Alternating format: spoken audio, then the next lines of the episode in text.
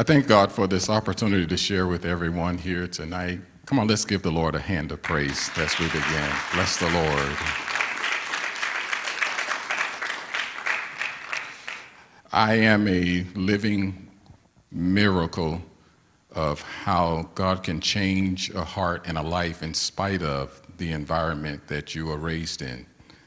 Tonight, I'm grateful for the opportunity to speak in this, I believe, is a historic release of a movement that will bring a new level of understanding and freedom for the African American community in this city, in this region, and across this nation. I need to have kind of an in house conversation uh, with our urban and inner city families. I need to give some background as I begin. I was born and raised in St. Louis, Missouri. Most of you never heard of St. Louis until two years ago with the incident with Mike Brown. In this era of what I call very low social media IQ, I won't waste time trying to explain the negative history that has led to the explosions of violence and the eruption of protests that we've watched on our televisions, on our mobile devices the last few years. A couple of years ago, a white brother in the Lord asked me if it was true that blacks get stopped by police officers for no reason. And tears filled this brother's eyes when I told him that where I grew up, that was just a normal part of life. And this man was one of, one of the few uh, that actually tried to understand what was happening in our inner cities beyond the headlines and the sound bites and the 10 second video clips and riots. Now, for the record, I grew up in the city where the Black Lives Matter movement got its launch. Following the shooting of Michael Brown in the same St. Louis suburb, an apartment complex where my wife and I once lived as a young couple trying to make it in the world. And I do not, absolutely do not agree with the foundational ideologies of that movement. Uh, you need to know but at the same time, you need to know that in some cities in America, these particular terms are synonymous. I'm going to give you these terms and understand that in some cities, like St. Louis, they're thought of as one, as being the very same. KKK, Christian, Republican, conservative, racist, police officers. Those are words that all mean the same thing. And I want to understand that it's a miracle that Chris Green has brothers and sisters who are white, who are Latino, who are Asian, who are not black when you grow up in an environment like that. I say that to no credit of myself, but to give glory to God. And I say this to help you understand that what God has put in Dr. Joe Green's heart for the 2019 movement is an absolute strategy from heaven. Come on, give God praise.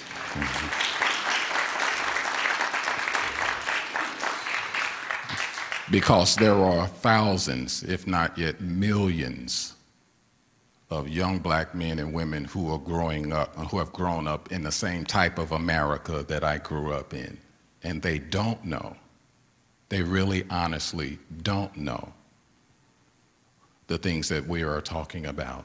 They don't know such foundational things as treat others the way you want to be treated. They really don't. Did you know that even for believers, Jesus even took it a step further with the golden rule? He said, I give you a new commandment love others in the same way that I loved you. So even though the golden rule gives us and, and kind of levels out the playing field and gives us an opportunity to connect with people that are not necessarily believers, understand though, for the believer, the golden rule has an even higher demand and command to love others the way Christ loved us. Our personal history there is very, very negative, and it was part of the reason why we got our sons out of there, St. Louis. It's nearly impossible to describe what it's like to live in a city where the following words were spoken from its downtown historic courthouse the black man has no rights that a white man is bound to respect. And the spiritual powers and influences of that statement still dominate all aspects of society in cities like that, be it business or education, media, government, family, healthcare, criminal justice, law enforcement, religion. They're all dominated by phrases like that.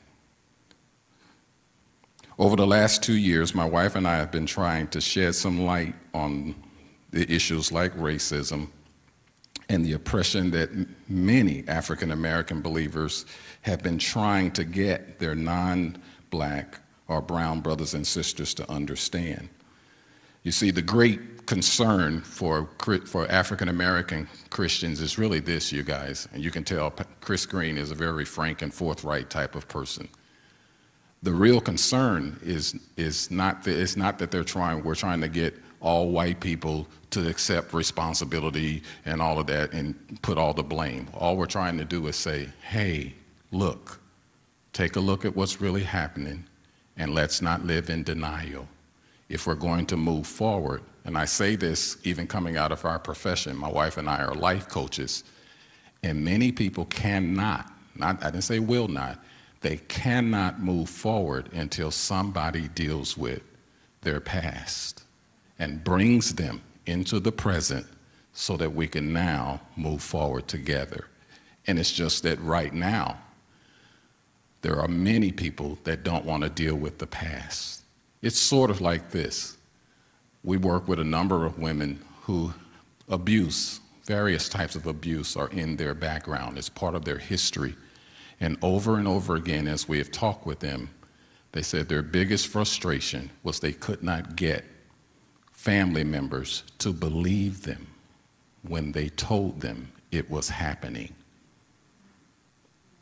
More devastating than the abuse itself was going to brothers and sisters, moms and dads, cousins, people who are your family, and your family members pretending that it's really not happening. So, what I believe 2019 movement is going to do, it's going to bring us together it's going to make those of us who may not be aware of the severity of the situation, it just makes you that much more aware, and it also gives you a place of connection with your brothers and sisters who have experienced it. And then there are those who are like me, those of us who have experienced it, who must now learn how to walk in forgiveness and the freedom that's available to us so that we don't look at everybody as a perpetrator of our pain.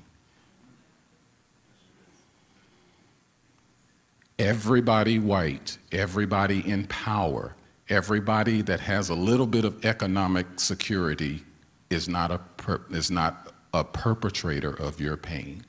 There are many people who worked just as hard as you do to get to where they are. It wasn't handed to them because they were white. It wasn't given to them out of privilege. They worked hard. And it's this type of dialogue and understanding that's going to help us as we're approaching 2019. I believe God, the, the, the deliverance that our nation is looking for in this, in this area, this arena of racism and separation that God is raising up people like Dr. Green to be leaders, to be leaders in healing us at this foundational level.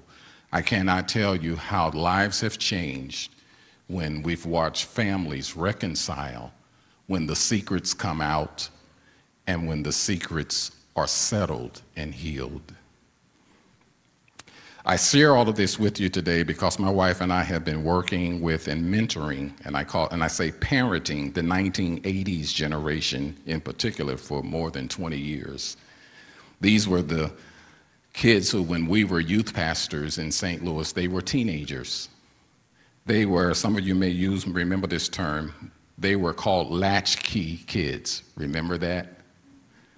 They were raised by television. Today, their children have been raised by the computer. Hardly any of those latchkey kids had their fathers in their lives. The majority of those fathers were absent, and not always due to prison or welfare, but simply out of selfishness or some conflict with the mother of their children. It was all, it's, it's been really astounding to discover the number of mothers who were envious of their daughters, even to the point of allowing their little teenage girls to discover the cruelty of the streets on their own.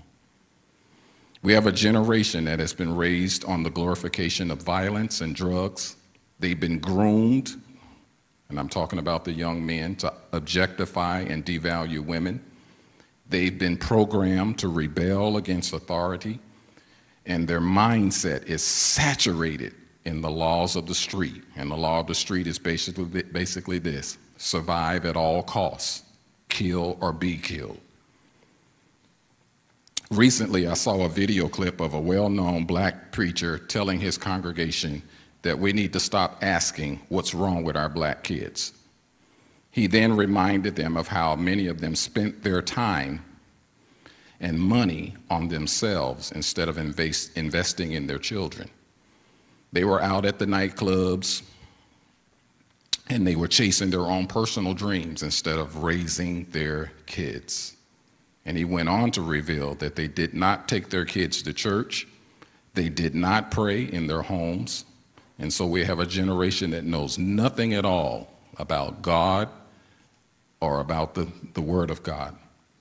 And now let's bring it down to the core issue for why I believe we're in the situation we're in today. The bottom line is that we, as African Americans, for the most part, in this nation, we rejected Jesus Christ as the answer.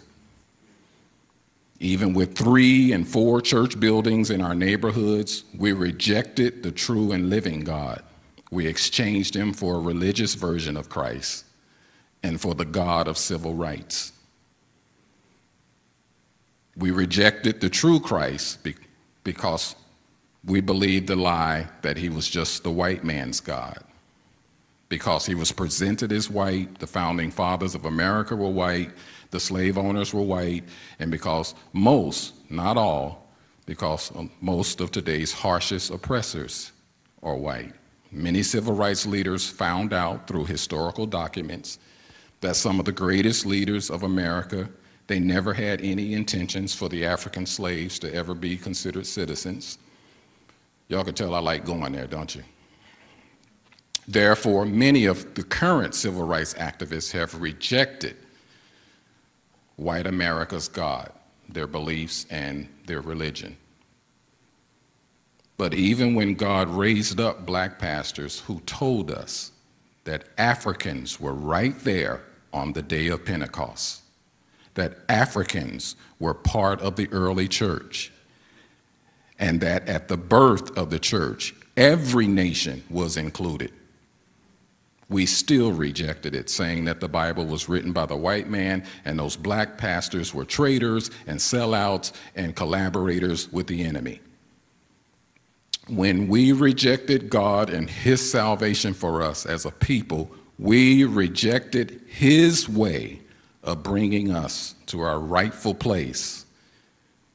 The Bible tells us that God took Joseph, a former slave, a former prisoner in Egypt and placed him as second in command over that entire nation. Imagine what God could have done with us by now.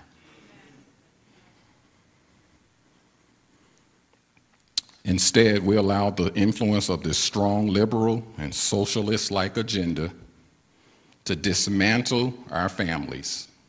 And the seduction was made even easier when we rejected God we decided that money and power were more important than God and our families.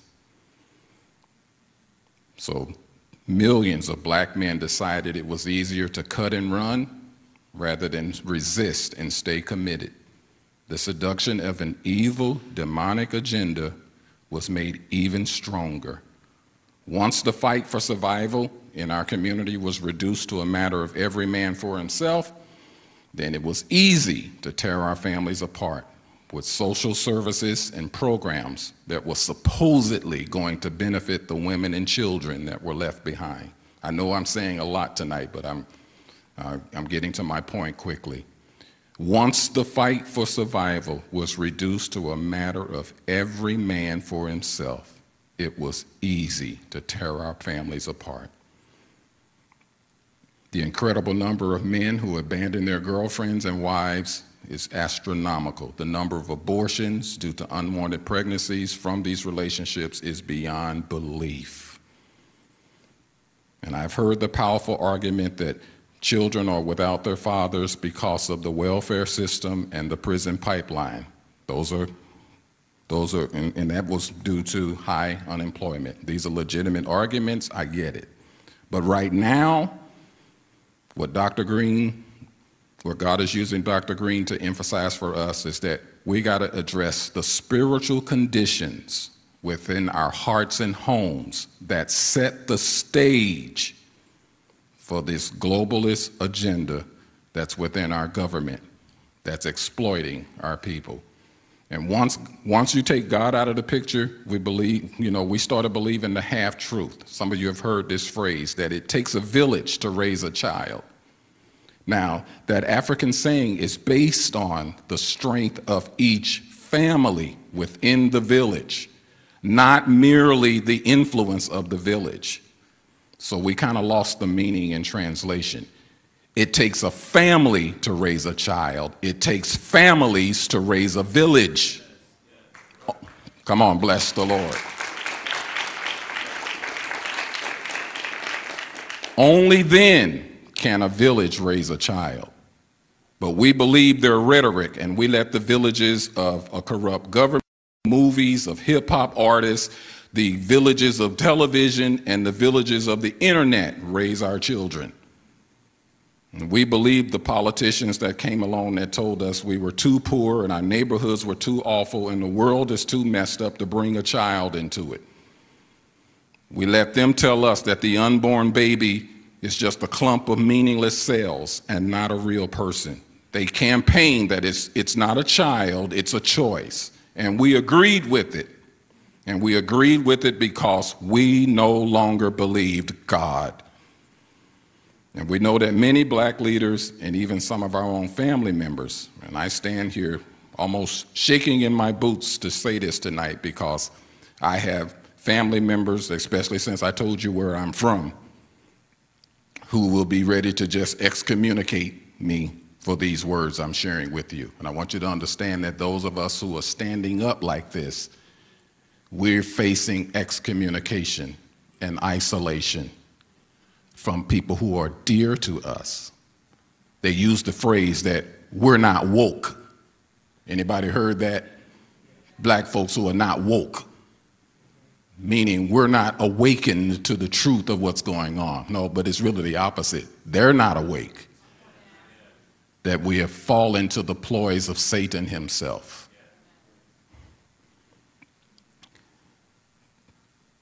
Please know that none of what I'm speaking is meant to excuse or condone the racism and the oppression. I'm just saying that we cannot hope to have a change in our plight in America. African Americans, hear me. I don't know how far what I'm saying will go. I know it's being recorded, but I want you to understand we don't have any hope of any change in the plight in, in, of our plight in America if we continue as a people to dishonor God, to abandon our families, to kill our babies, and to turn to ungodly lifestyles and corrupt political systems and family destroying programs. We cannot expect to receive justice, peace, and freedom if we turn that way. Now, thankfully, more people of color are becoming open to marriage and family counseling. Parents are beginning to return to their children out of the desperation of this hour. God has brought new strategies like the 2019 movement, and He has sent a new breed of pastors and leaders like, Do, like Dr. Joe Green and his wife, Pastor Gwen, into the cities. God is orchestrating and uniting us He's helping us to restore the gates and the walls that have been torn down, just like Babylon destroyed the gates of Jerusalem. Remember that story? The spirit of Babylon has destroyed the gates and walls of hearts and homes in the urban community. But the time has come to rebuild. And I close with this very familiar passage of Scripture. If my people, who are called by my name, would humble themselves and pray and seek my face and turn from their wicked ways, many of you can say it with me. What does he say? Then I will hear from heaven and will forgive their sin and heal their land.